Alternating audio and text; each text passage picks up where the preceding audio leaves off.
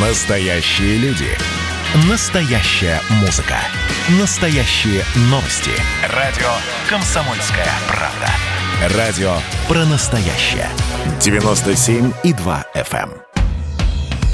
«Комсомольская правда» и компания «Супротек» представляют. Программа «Мой автомобиль».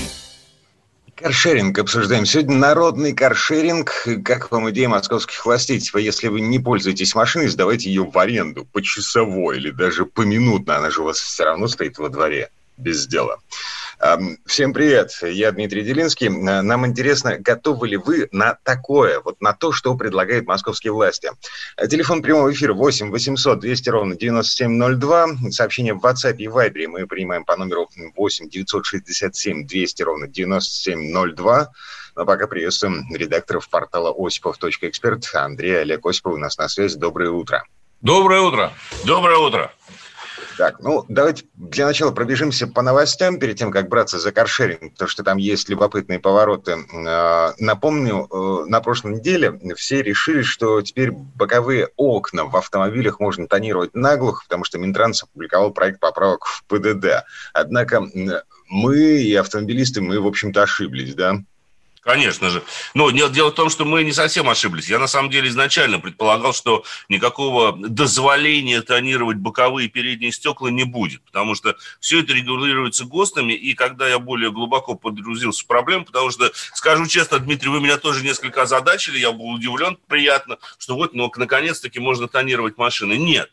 На самом деле правила дорожного движения фактически были приведены в соответствии с ГОСТом и с техническими регламентами, согласно которым мы эксплуатируем наши транспортные средства, с теми же самыми там общим регламентом техническим Евросоюза, ЕАЗа, КРАЗа, ну, в общем, БелАЗа и всего остального, чего у нас там АЗом занимается, всяких союзов. А, поэтому, не, конечно же, никакие боковые передние стекла вам никто тонировать не разрешит. А, то, что изменилась светопропускаемость с 75 до 70 процентов, это на самом деле касается в большей части лобового стекла. На боковым стеклам все осталось по-прежнему, там должна быть та же самая светопропускаемость не ниже тех же самых 70 процентов, поэтому а, о хорошей пленке забыть, к сожалению, придется. У тех, кто не забыл, тот, собственно говоря, будет дальше ездить. Есть еще один момент. Дело в том, что после того, как были внесены соответствующие поправки в правила дорожного движения, вообще э, наклейка пленок на стекла стала считаться изменением, внесением изменений в конструкцию транспортного средства.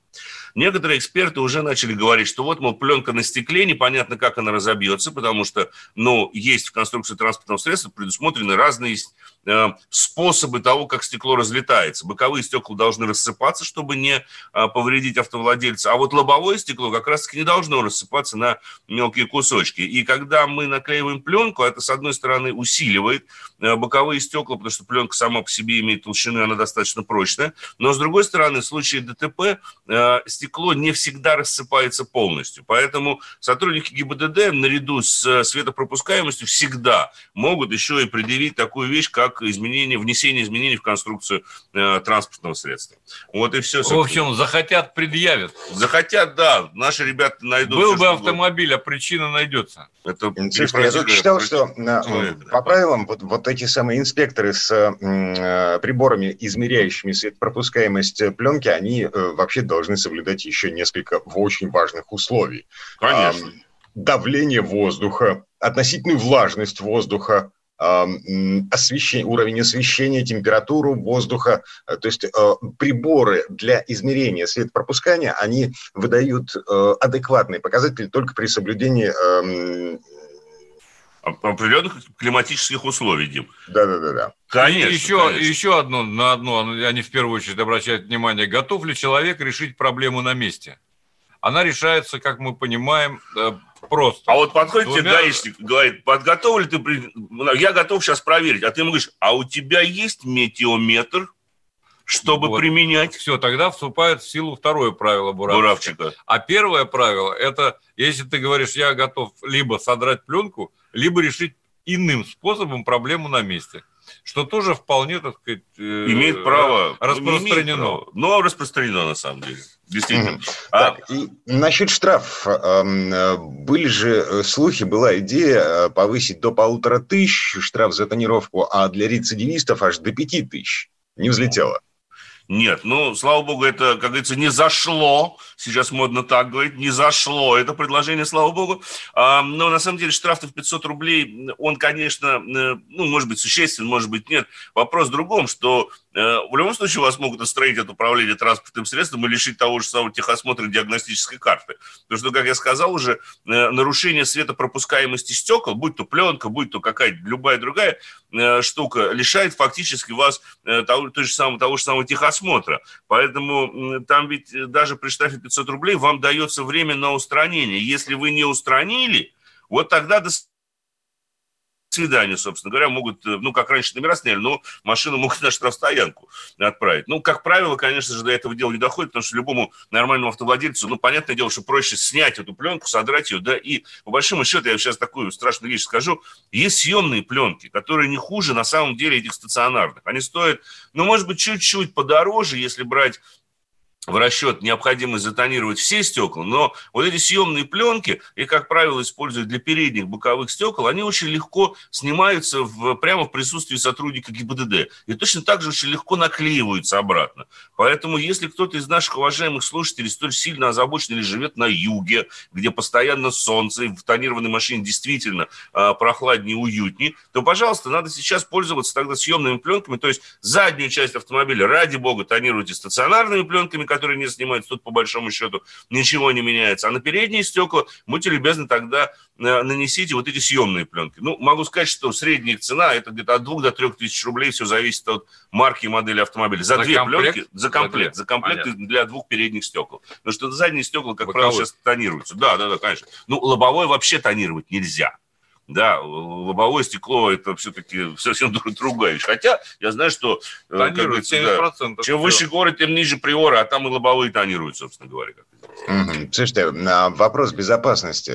Ну, то есть вот э, на прошлой неделе, когда появились новости от Минтранса, что типа все, боковые стекла разрешат тонировать наглухо, а, естественно, возник вопрос, а насколько это безопасно? А, ну, на мой взгляд, Дим, это все зависит от водителя. С одной стороны, Конечно же, когда мы снижаем светопропускаемость стекол, особенно вот вечером, в дождь или тем более ночью, а, мы слабее и хуже видим, что происходит по бокам, и меньше попадает в наше боковое зрение, да иногда а, за счет того, что в современных автомобилях и зеркала сами, сами тонируются а, ночью, когда в них попадает свет фар, то получается, что видеть через такую пленку действительно сложно. Но я вам могу сказать, как вот вы хотели, как ярый рецидивист, вот человек, у которого были машины, они все были тонированы всегда, причем последний автомобиль я тонировал со светопропускаемостью в 2%, то есть 98% тонировки, это было абсолютно наглухо, что называется. Это вопрос привыкания. Да, когда мы движемся по дворам неосвещенным, приходилось и мне зачастую опускать передние стекла для того, чтобы видеть, что происходит в зеркалах и по бокам автомобиля. Но а в другое время суток, и по, по привыку уже можно было этого не делать. Поэтому это зависит от водителя. Вообще, в целом, конечно же, да, можно сказать, что это небезопасно, потому что это ухудшает видимость и обзорность со стороны водителя. Но говорить о том, что это прям может стать серьезной причиной дорожно-транспортного происшествия, я бы не стал. Это точно так же, если вы не предоставили преимущество перестроения, ведь вы его не предоставите, неважно, затонированной машиной или не затонированной, если вы кого-то не увидели в боковое зеркало. А ночью, да, есть большая вероятность кого-то не увидеть, особенно персонажи, которые у нас вот любят. В последнее время меня прям что-то, кстати, это поражает. В городах я заметил тенденцию, не включать ближний свет фар. Вот поеду на габаритах, лампочки, что ли, экономите, я не знаю, но плохо видно. Ты будешь смеяться, но действительно экономят. Уже, э, я Уже лампочки экономят? Да, безусловно, и всегда экономят.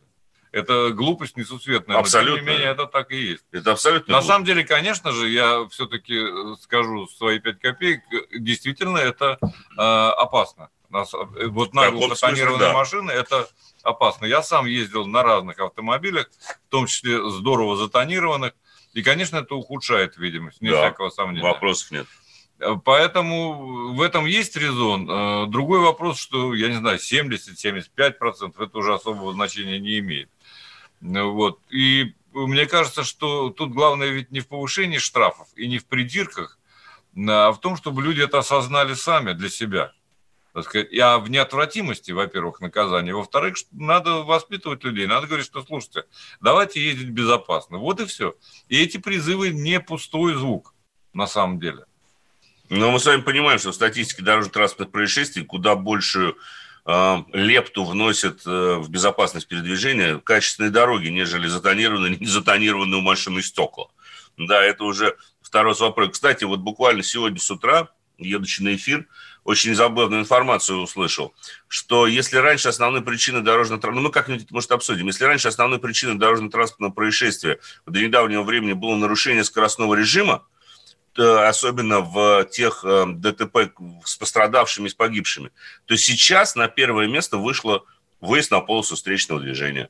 Сейчас это наиболее частая причина дорожно-транспортных происшествий с погибшими э, и с пострадавшими. Вот и все. С тяжелыми последствиями. Хотя у нас за это и Безусловно. лишение, и штраф есть. Но должен сказать, что вот я не знаю, как в Питере, э, в других городах, а в Москве очень сильно активизировались засады, опять же. Да, появились. очень много стало. Сегодня утром э, в 6 часов утра да, меня остановили времени. на всякий случай.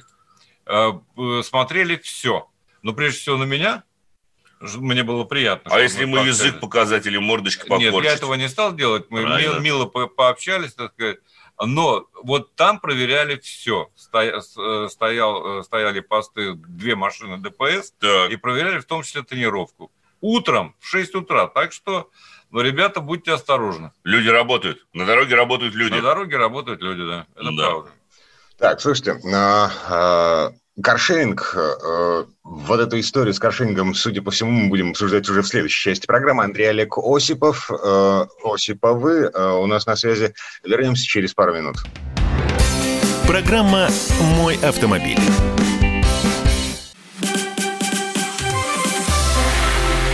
Это было начало. Это действительно история, которая будоражит. Вся страна обалдела. И Россия родина слонов, она от океана до океана, да. И мы, мы всегда правы, мы никогда не сдаемся. И самое главное, что же будет дальше? Комсомольская правда. Это радио.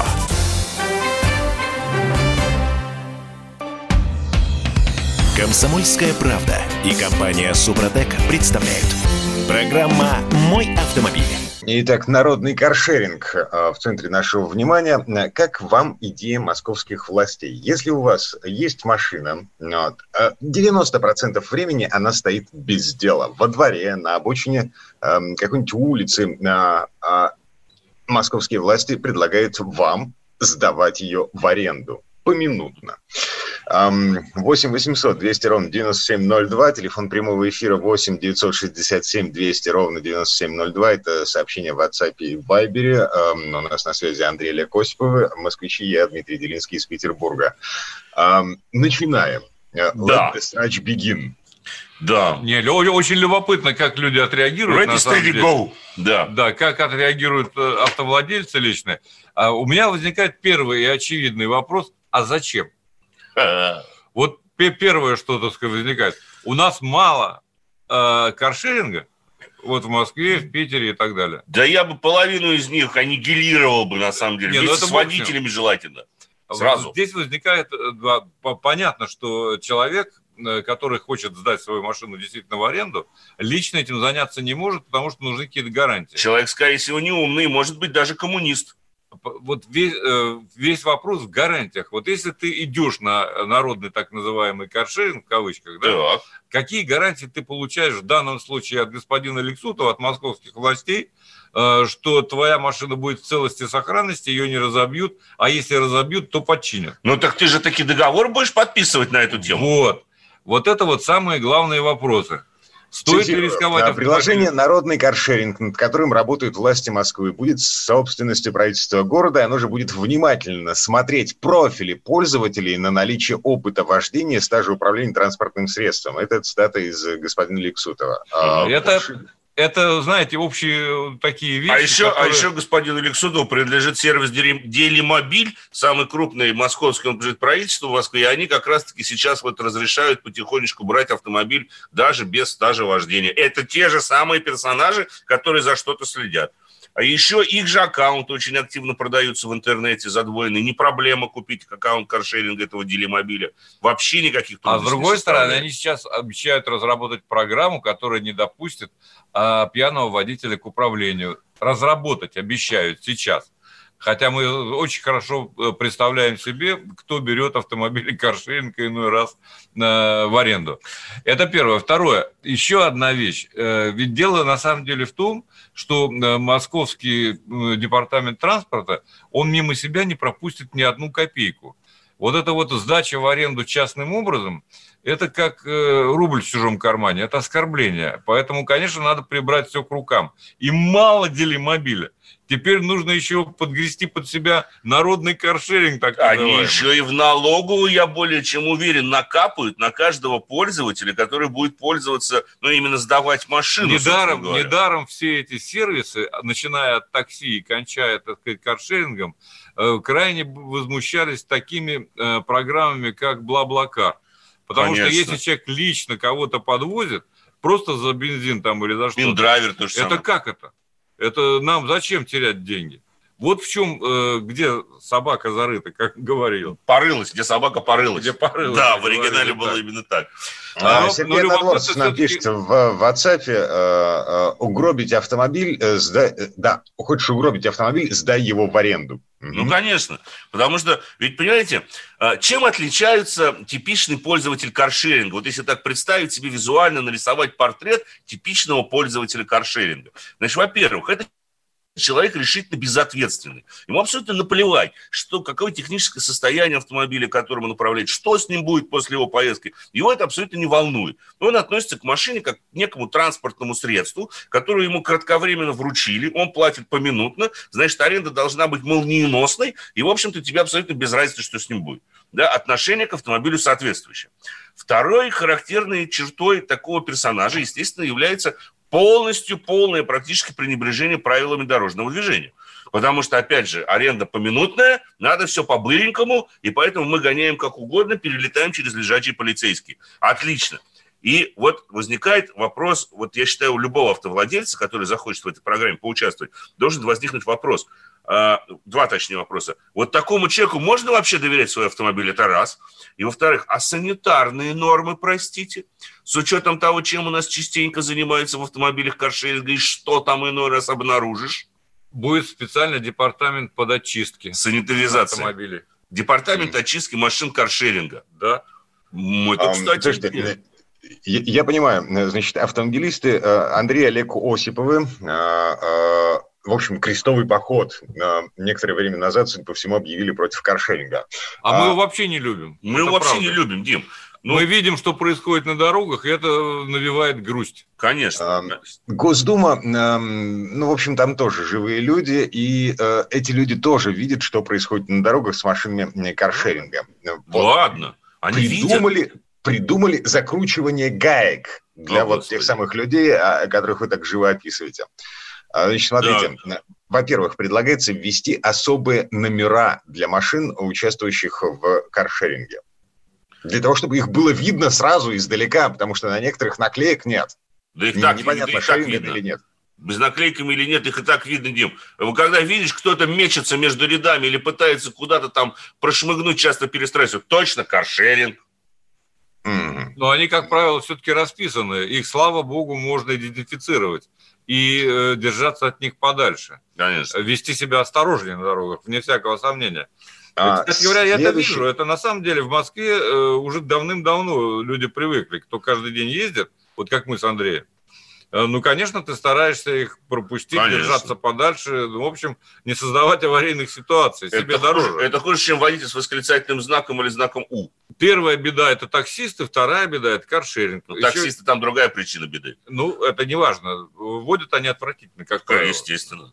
Угу. Вообще надо так. тему как-то поднять подготовки водителей. И не каршеринга, разумеется, а там ничего не сделаешь. Обязательно поговорим. А хотя бы, а, хотя бы по, так, про таксистов поговорить, потому что это что-то запредельное, как они водят. Тем более тут у нас сейчас как раз грядут изменения в плане сдачи экзамена. Но вот это, может быть, мы, кстати, завтра давайте поговорим об этом. В одном из выпусков мы обязательно тоже это поднимем, эту тему, потому что качество подготовки водителя, оно в том числе влияет как раз-таки на то, кто управляет машинами каршеринга. Ведь это в основном молодые водители, которые недавно получили водительское удостоверение, а денег на машину есть, а их а, нету, а ездить хочется, собственно говоря. Вот и результат.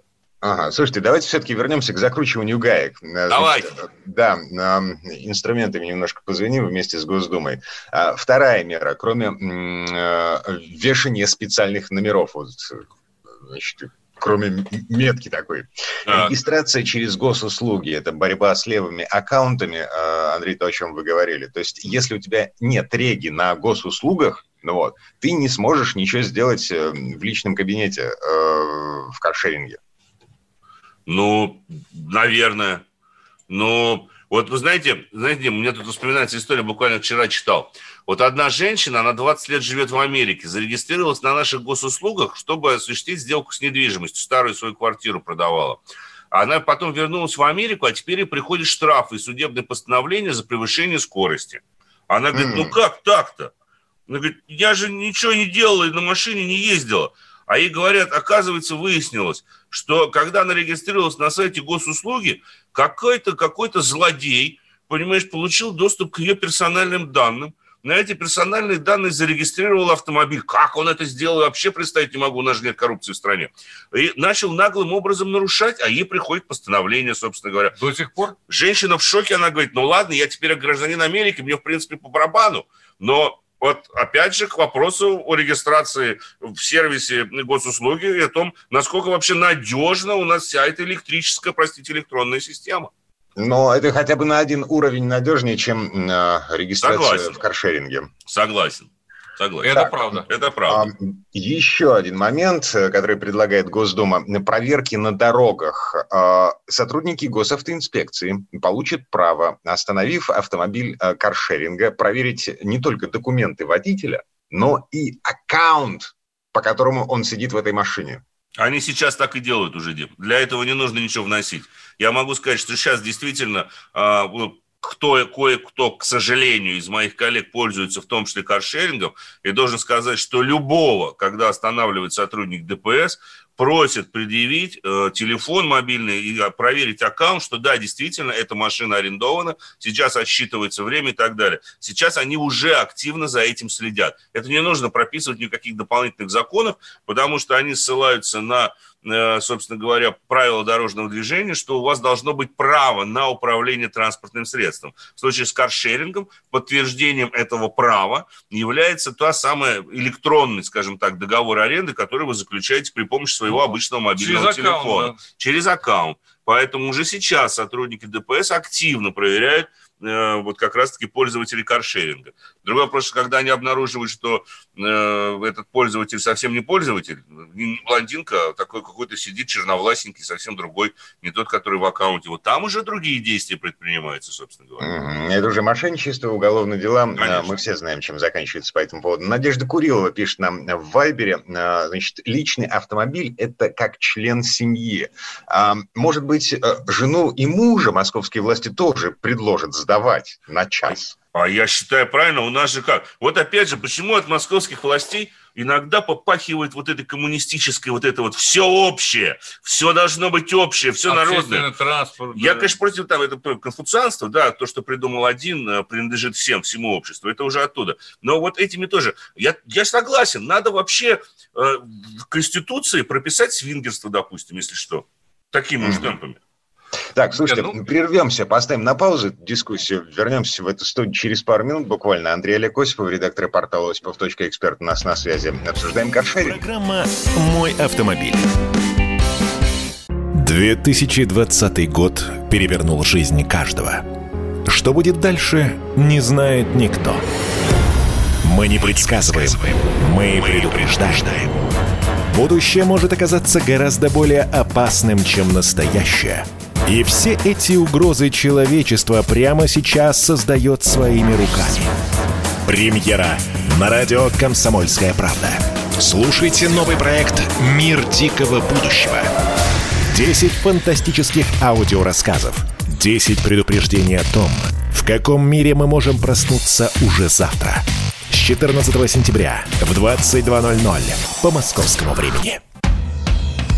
Комсомольская правда и компания Супротек представляют. Программа «Мой автомобиль». Коня и жену не отдам никому. Пишет нам 31-й в WhatsApp. А, Я напомню, мы все еще обсуждаем вопрос народного каршеринга. Московские власти предлагают э, нам с вами, ну, то есть жителям Москвы, э, сдавать в аренду. Делиться нам предлагают. Да, да, да, да. Эм, э, машины, которые и так простаивают без дел на обочинах, во дворах, э, как считают московские власти, 90% времени машина э, никому не нужна. Вот. вот Дима, извиняюсь, перебью. Да, прости, пожалуйста. А, надо огласить сначала телефон действительно прямого эфира, потому что такая тема достаточно интересная. И вдруг у вас будут вопросы, кстати, у кого-то по машинам. Мы сейчас буквально через минуточку к ним а, перейдем. А, прости, я тебя перебил, Дмитрий. Да, 8 800 200 ровно 9702, телефон прямого эфира. И сообщение в WhatsApp и Viber мы принимаем по номеру 8 967 200 ровно 9702. Собственно, машина, которую мы будем обсуждать в ближайшее время, это новая Шкода Октавия. Прямо сейчас все-таки каршеринг. Да, Какая... вот мне, мне искренне непонятно, почему каждый припаркованный автомобиль без наклейки, принадлежащий частному лицу, московские власти, да и не только московские власти, воспринимают как личное оскорбление. Вот я честно этого не могу понять. Чем их не устраивают припаркованные в дворах машины? С каких это пор они начали ходить и проверять, как я использую свой автомобиль? И почему это я его не использую, понимаешь ли? Чего это он тут простаивает, возникает у них, наверное, резонный вопрос. Хотя, на мой взгляд, абсолютно не резонный. Не ваше дело. Я пользуюсь... Андрей... Машина, честно... Андрей, Андрей Осипов утрирует, на самом деле. Московские власти ничего проверять не будут, они просто дают возможность такую использовать свою машину а, не только для личных нужд. Ладно, вот у нас звонок я есть. Дим, еще, да, минуту. Вот я, я считаю, что если есть машина и не хватает денег, и нужно использовать машину для того, чтобы зарабатывать, иди в такси. Сейчас это не проблема. Спокойно подписаться на сервис такси, можно даже шашечки не вешать и ездить, зарабатывать точно так же, но только ты сам будешь управлять своим же автомобилем – и не передавать ему непонятно в какие руки. И, кстати сказать, это очень популярная история, потому и что в Москве, вот особенно конечно. коронавирус очень многие, у меня есть соседи, которые этим занимаются, я интересуюсь, зарабатывают они немного, ну, примерно по 8 тысяч в день. Нет, нет, ну это, конечно, это, это... если машина бизнес-класса, тогда можно зарабатывать. Реально 2-3 тысячи в день они в лучшем ну, случае вот, могут э, получать. Человек ездит на Hyundai э, Сонате, Сонате да. Но если она новая, то он может под бизнес-класс, под бизнес-тариф, да. Но мне бы, это мне было очень интересно. Может быть, он преувеличил, но, правда, работает он чуть ли не по 20 часов, 18 часов в день. Ну, вот 18 часов Но двое суток потом отдыхает. Это официальная подписка на какой-то... Ну, сервис не сервис, будем давать да, рекламу, будем называть. Хотя он у нас сейчас один. Вот таким вот образом э, люди подрабатывают, собственно говоря.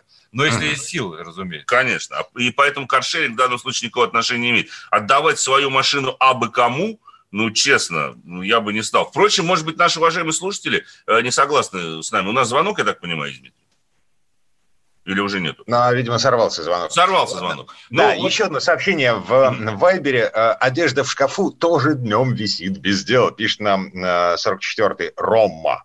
Ну, изда- издадите, вы, или сдадите ли вы свою пальтишко бомжику, которому холодно? Дай пиджачок поносить. Дай пиджачок поносить, да. Ну, это же бред. Ну, это просто Ладно, бред. Звонок есть у нас. Эм, да. Алло, слушаем вас внимательно. Доброго времени Алло. суток. Да-да-да. Да, слышно меня, Алло, да? слышим вас. Как вас зовут? Да, здравствуйте. Э, это Дмитрий, я из Нижнего Новгорода. У нас, кстати, была похожая программа вчера на нашем радио, на Нижегородском, по поводу каршеринга и применительно к нашему условию. У нас тоже есть Делимобиль, а сейчас, я да. не знаю, есть ли еще какие-то каршеринг-компании. Но я что хочу сказать. Я вообще за эту инициативу, поэтому могу с вами подискутировать, если интересно. Так. Ну, а у вас своя вот, машина например, есть, а Дмитрий? Да, есть. Но у меня старенькая машинка. Я ее как бы никому не даю особо кататься. Просто ну, а почему вы тогда за? Из-за нее... А? И, из-за а почему тех, вы тогда за? Сядет. Вот, смотрите, так. с другой стороны, а, у меня у бывшей жены есть машина, с которой мы, например, э, ее шерим вместе, так сказать. Вот. И в этом я ничего плохого не вижу. То есть, смотрите, значит, какие есть моменты в плюс этого каршеринга, э, которых бы я хотел вам рассказать. В принципе, вот вчера ведущая наша на Нижегородском радио, она э, сравнила прокат машины, в принципе, с, со сдачей квартир. То есть ей там аргументировали так. Вот мы купили типа того дорогущую машину, и мы не хотим, чтобы там никто не появлялся, как и у вас сегодня были такие аргументы, да? Но с другой стороны, вы купили дорогую квартиру, вы, например, ей не пользуетесь. Что же за нее платить? Пусть она простаивает там в доме, например, да? а, вы должны ее периодически контролировать там и так далее. И при этом Дим, перебил вас сразу, не выдерживает никакой да. критики. Квартира – это жилье. Слушаю. Если я сдаю квартиру, значит, у меня есть другое место жительства, есть другая квартира. Что же касается машины, Логично. то если мы будем брать Россию, то у нас, как правило, один автомобиль в семье. И если у нас есть излишки транспортных средств, то да, я с вами согласен, их, наверное, имеет смысл сдавать в каршеринг. Но человеку, у которого есть излишки транспортных средств, скорее всего, тем более не будет сдавать в каршеринг, потому что он является человеком достаточно состоятельным. И это не тот самый бизнес на рантье, то, что называется, когда у вас несколько квартир, вы живете от э, суммы аренды. Кроме того, это другое так... совсем. И квартира, естественно, повышена опасность, на ней никого не убьешь. С квартиры трудно попасть в ДТП. Конечно, конечно. Угу. Поэтому... Так, еще звонок. Алло. Да. Игорь. Здравствуйте. Алло, здравствуйте. Слушаем да, вас. Мы слышим вас. Да, меня зовут Игорь, я с Алтайского края. У меня, по сути дела, два вопроса по поводу кошеринга и по поводу своего автомобиля. Могу задать, да? Конечно, конечно. Да, да. Вы знаете, вот по поводу кошеринга, мне кажется, это вопрос, который касается только мегаполисов. То есть, по сути дела, да. есть три города у нас э, в России. Москва, Санкт-Петербург и Новосибирск с натяжкой. Вот, это там э, молодежь с ума сходит, э, автомобили обезличены. Э, в основном я считаю, что мужчина, как мужчина, вот нельзя тут прозвучало, что жену, и машину и жену не, не дам никому. Э, мужчина относится к своему автомобилю очень трепетно, э, с заботой, с любовью, вот как, э, допустим, я и все мои знакомые друзья. Вот. И вот так отдать первому встречному за какие-то копейки, да я ни за, ни за какие деньги свою машину даже на час аренды не отдам. Спасибо за ваше мнение. А что за вопрос-то, Игорь? А вопрос Нет, такой, знаете, у меня автомобиль, э, я его покупал 8 э, лет назад, э, в 2012 году, Toyota Highlander. И да. пробег уже подошел к 300 тысячам километров. Ну, как бы он работает исправно, масло не кушает, обслуживается вовремя. Вот э, как долго я могу еще его эксплуатировать, потому что видимых причин э, менять э, нет. практически нет. Но смотрите, если вы действительно бережно эксплуатируете этот автомобиль, вообще машина достаточно ресурсная. Ресурс силового агрегата там достигает там, больше 350-400 тысяч километров, потому что это старый атмосферный мотор, у вас, скорее всего, бензиновый V6 там стоит.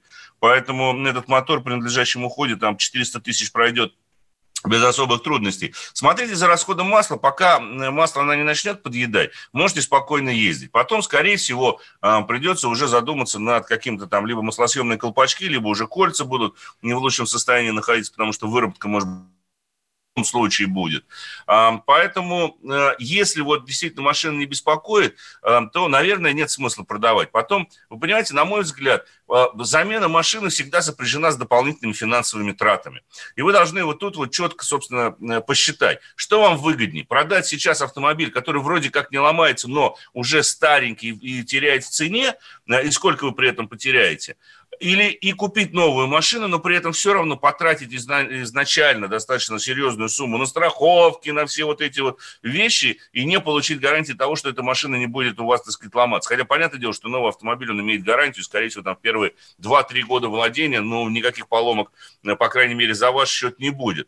А, либо же оставить машину, ездить дальше, но э, тут нужно понимать, что вот забавный такой фактор, с точки зрения потерь при последующей перепродаже, то да, они с каждым годом растут, но потом, после 5-7 лет эксплуатации, процент снижения цены автомобиля резко уменьшается. То есть, если в первые три года вы теряете, скажем, там 30% от первоначальной цены транспортного средства, то через 5-7 лет, да, вы потеряете 50% от цены, но потом каждый год не прибавляет по 5-7%. Каждый год прибавляет там по 1, по 2%. Особенно, когда речь идет о японских автомобилях, потому что они традиционно выше ценятся на вторичном рынке, прежде всего, за свою надежность. Она, это не всегда правильно, но это тот тренд, который, собственно говоря, наблюдается. Факт. Конечно. Михаил, 66-й, пишет нам такая шутка, видимо, да. Здрасте, владею авто Гранта Седан, четвертый год, пробег 22 тысячи километров, технических поломок нет. А, может быть, это... Эм, господи, что у меня тут написано? А, может быть, это Камри в уменьшенном варианте? Э, наверное. Хотя, хотя Гранта веселее ездит, чем Камри. И вообще было бы странно, если бы у вас за 22 тысячи километров пробега были серьезные поломки. Э, вы, кстати, четвертый год. Вы представляете, Михаил, как мало вы ездите? Вы, получаете, ездите, ну, где-то по 6 тысяч километров в год. Ну, понятное дело, что при, при такой эксплуатации, в общем-то, машина не должна ломаться. Я искренне только надеюсь, Михаил, что вы все-таки каждый год меняете масло и раз в три года меняете тормозную и охлаждающую жидкость, вне зависимости от того, сколько вы ездите. Потому что если вы этого делать не будете, то тогда эта машина таки сломается даже с пробегом в 22-23 Даже если вы напишете вместо э, Ларгуса или чего там? Тойота. Тойота, да. Не спасет. Так, а, слушайте, прервемся. Время этой четверти часа подошло к концу. В следующей части программы у нас Александр Пикуленко с историей автомобильного спорта от Руссобалта до Формулы-1, а Андрей Олег Осипов, редактор портала... Счастливо! Спасибо! Программа «Мой автомобиль» общение, про обмен информацией, эмоциями. Миша, я не могу это письмо не прочитать. Вас приветствует город-герой Минск. Спасибо вам большое за вашу передачу. Слушаем вас всем цехом. Так, ну вот такой вот э, наш соотечественник из Пекина привет передает. Вот, э, но мы, с другой стороны, очень рады, что нас в Грузии слушают. Привет. Гамарджоба. Гамарджоба. Оттуда самые главные мировые новости у нас приходят. Мир стал плотнее, да, он стал более спрессованным. Комсомольская правда. Это радио.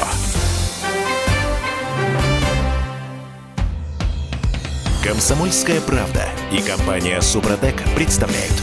Программа «Мой автомобиль». А это мы вернулись в студию радио «Комсомольская правда». Я Дмитрий Делинский. В этой четверти часа у нас не совсем традиционная история от Александра Пикуленко. На этот раз речь пойдет об истории российского автоспорта в самом начале 20 века. И уже тогда отечественные гонщики, механики интересовались машинами не меньше своих западных коллег. Но слово Сан Санычу. Предыстория.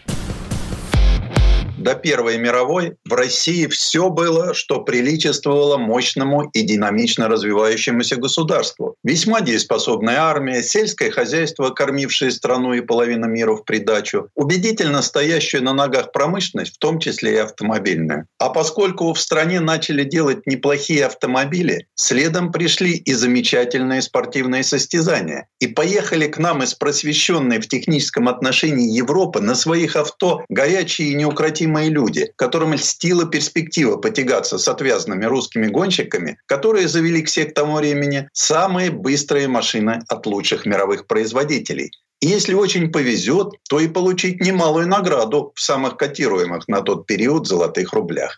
А российские энтузиасты изобретательно придумывали все новые и новые гонки и зазывали к себе больших мастеров тех времен. Погонялись на Руси и обладатель абсолютного рекорда скорости на земле гонщик заводской команды «Мерседес» Виктор Эмери и чемпион Австро-Венгрии Отты и Иеронимус из команды Лаурина Климент. Сегодня мы знаем эту марку как «Шкода». Да и многие другие.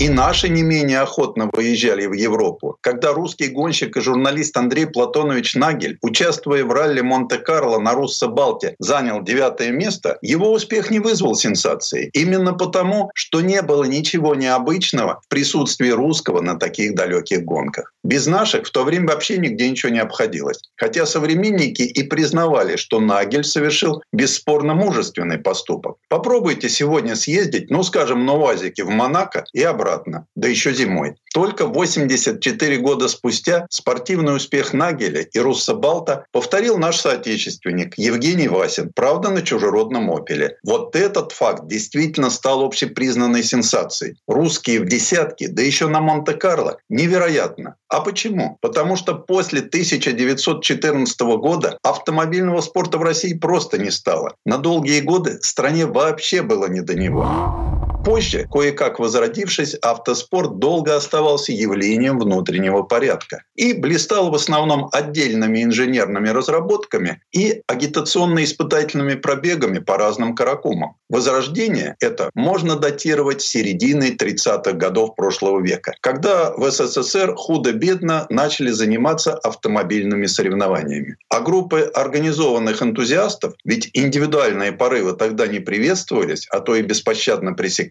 создавали быстрые машины, используя ГАЗа, а чуть позже Эмку. Они пытались добиться каких-нибудь результатов в основном за счет обтекаемости кузова и незначительного вторжения в конструкцию двигателя. В 1937 году такие упражнения по доводке, проведенные группой ленинградцев, подняли мощность мотора до 55 лошадиных сил. А ведь Руссобалт преодолел эту отметку еще в 1913. Но на тот 1937 год это была самая прогрессивная советская конструкция. А самой передовой довоенной машиной стал рекордный ГАЗ ГЛ-1, созданный группой молодых инженеров и механиков под руководством Евгения Агитова. На шасси «Эмки» они поставили вручную выколоченный одноместный обтекаемый кузов и форсированный до 100 лошадиных сил шестицилиндровый двигатель ГАЗ-11. Рекорд скорости в довоенном СССР был 163 км в час. Его установили на уникальном ЗИС-101 «Спорт». Только в послевоенные годы началось более-менее серьезное возрождение автоспорта и создание неординарных гоночных конструкций. В 1950 году в СССР прошел первый чемпионат страны по автомобильному спорту. В середине 50-х стали устраивать и кольцевые гонки. На чемпионате Союза 1955 года в Минске средняя скорость победителя была 139 км в час. Длина круга, образованного участками Минского и Логойского шоссе составила 44 километра. Гонщики промчались по трассе 11 кругов. Сравните, в том же году победитель Гран-при Англии на трассе в Сильверстоуне показал среднюю скорость 144 километра в час. Как вы понимаете, эти сопоставимые, в общем-то, результаты достигались на несопоставимых в техническом отношении автомобилях. Азарты и прыти русским всегда было не занимать. Автоспорт возрождался запоздало, но с огромным энтузиазмом. И за всем этим стояли люди. Такие, как замахнувшийся и вполне успешно завершивший уникальный проект «Звезда» Александр Иванович Пельцер. Созданные ими рекордные автомобили установили мировые рекорды скорости и сделали мечту конструктора, да и тысяч советских любителей автоспорта реальностью. К середине 50-х страна получила вольную и задышала полной грудью. А люди занялись ранее недоступными и даже откровенно запретными делами. Появились на руках деньги, а вслед за ними собственные автомобили. Машины попали и в многочисленные спортивные клубы. Короче, началась настоящая автомобильная жизнь в массах и спорте. Трудно сказать почему, но кольцевые гонки у нас не очень котировались. Королевой автоспорта в СССР было ралли. В 1957 году прошло первое многодневное автомобильное соревнование на первенство СССР. Какие интересные люди оказались в списке его организаторов. Главным судьей был Григорий Соловьев, ученый, участвовавший в создании правил дорожного движения. Фамилия председателя тех комиссий Клинковштейн была знакома не одному поколению водителей, учившемуся по его учебнику автолюбителя и учебнику водителя третьего класса. Да и среди участников были не менее замечательные люди. На собственной победе выступал Петр Казмин, известный летчик-испытатель. В другом экипаже стартовал Юлий Долматовский, конструктор и один из первых советских дизайнеров. Была среди участников Валя Борц, та самая, из «Молодой гвардии». Это стало золотым временем отечественного автоспорта. К концу 60-х мы накопили достаточный конструкторский и спортивный опыт. Промышленность освоила вполне конкурентоспособный автомобиль «Москве-412». И наши гонщики на его спортивной модификации вырвались на мировой уровень. В автомарафонах Лондон-Сидней и Лондон-Мехико русские показали, на что они способны. Мало того, что на финише в Сиднее были все три экипажа, так еще на машине Юрия Лисовского после 16 тысяч километров не было ни одной царапины. Супермарафон Лондон-Мехико 26 тысяч километров. Наши прошли с таким же блеском, поразив, как писали тогда прогрессивные газеты, мировую общественность. В середине 70-х место москвича в автоспорте заняли «Жигули». Именно на автомобиле Волжского автозавода Стасис Брунза завоевал шестое место в абсолюте на этапе чемпионата мира по ралли в тяжелейшем Акрополис-76. Это так и осталось лучшим результатом в истории СССР. А потом вместе со всей страной автоспорт окунулся в застой. И очередное его возрождение в 90-х началось уже по общепринятым мировым стандартам. Ну а сегодня мы с удовольствием наблюдаем достигнутые успехи. Предыстория. Сан Саныч, спасибо. Это был Александр Пикуленко, летописец мировой автомобильной индустрии. И у меня на этом все на сегодня. Хорошего дня и берегите себя. Программа «Мой автомобиль».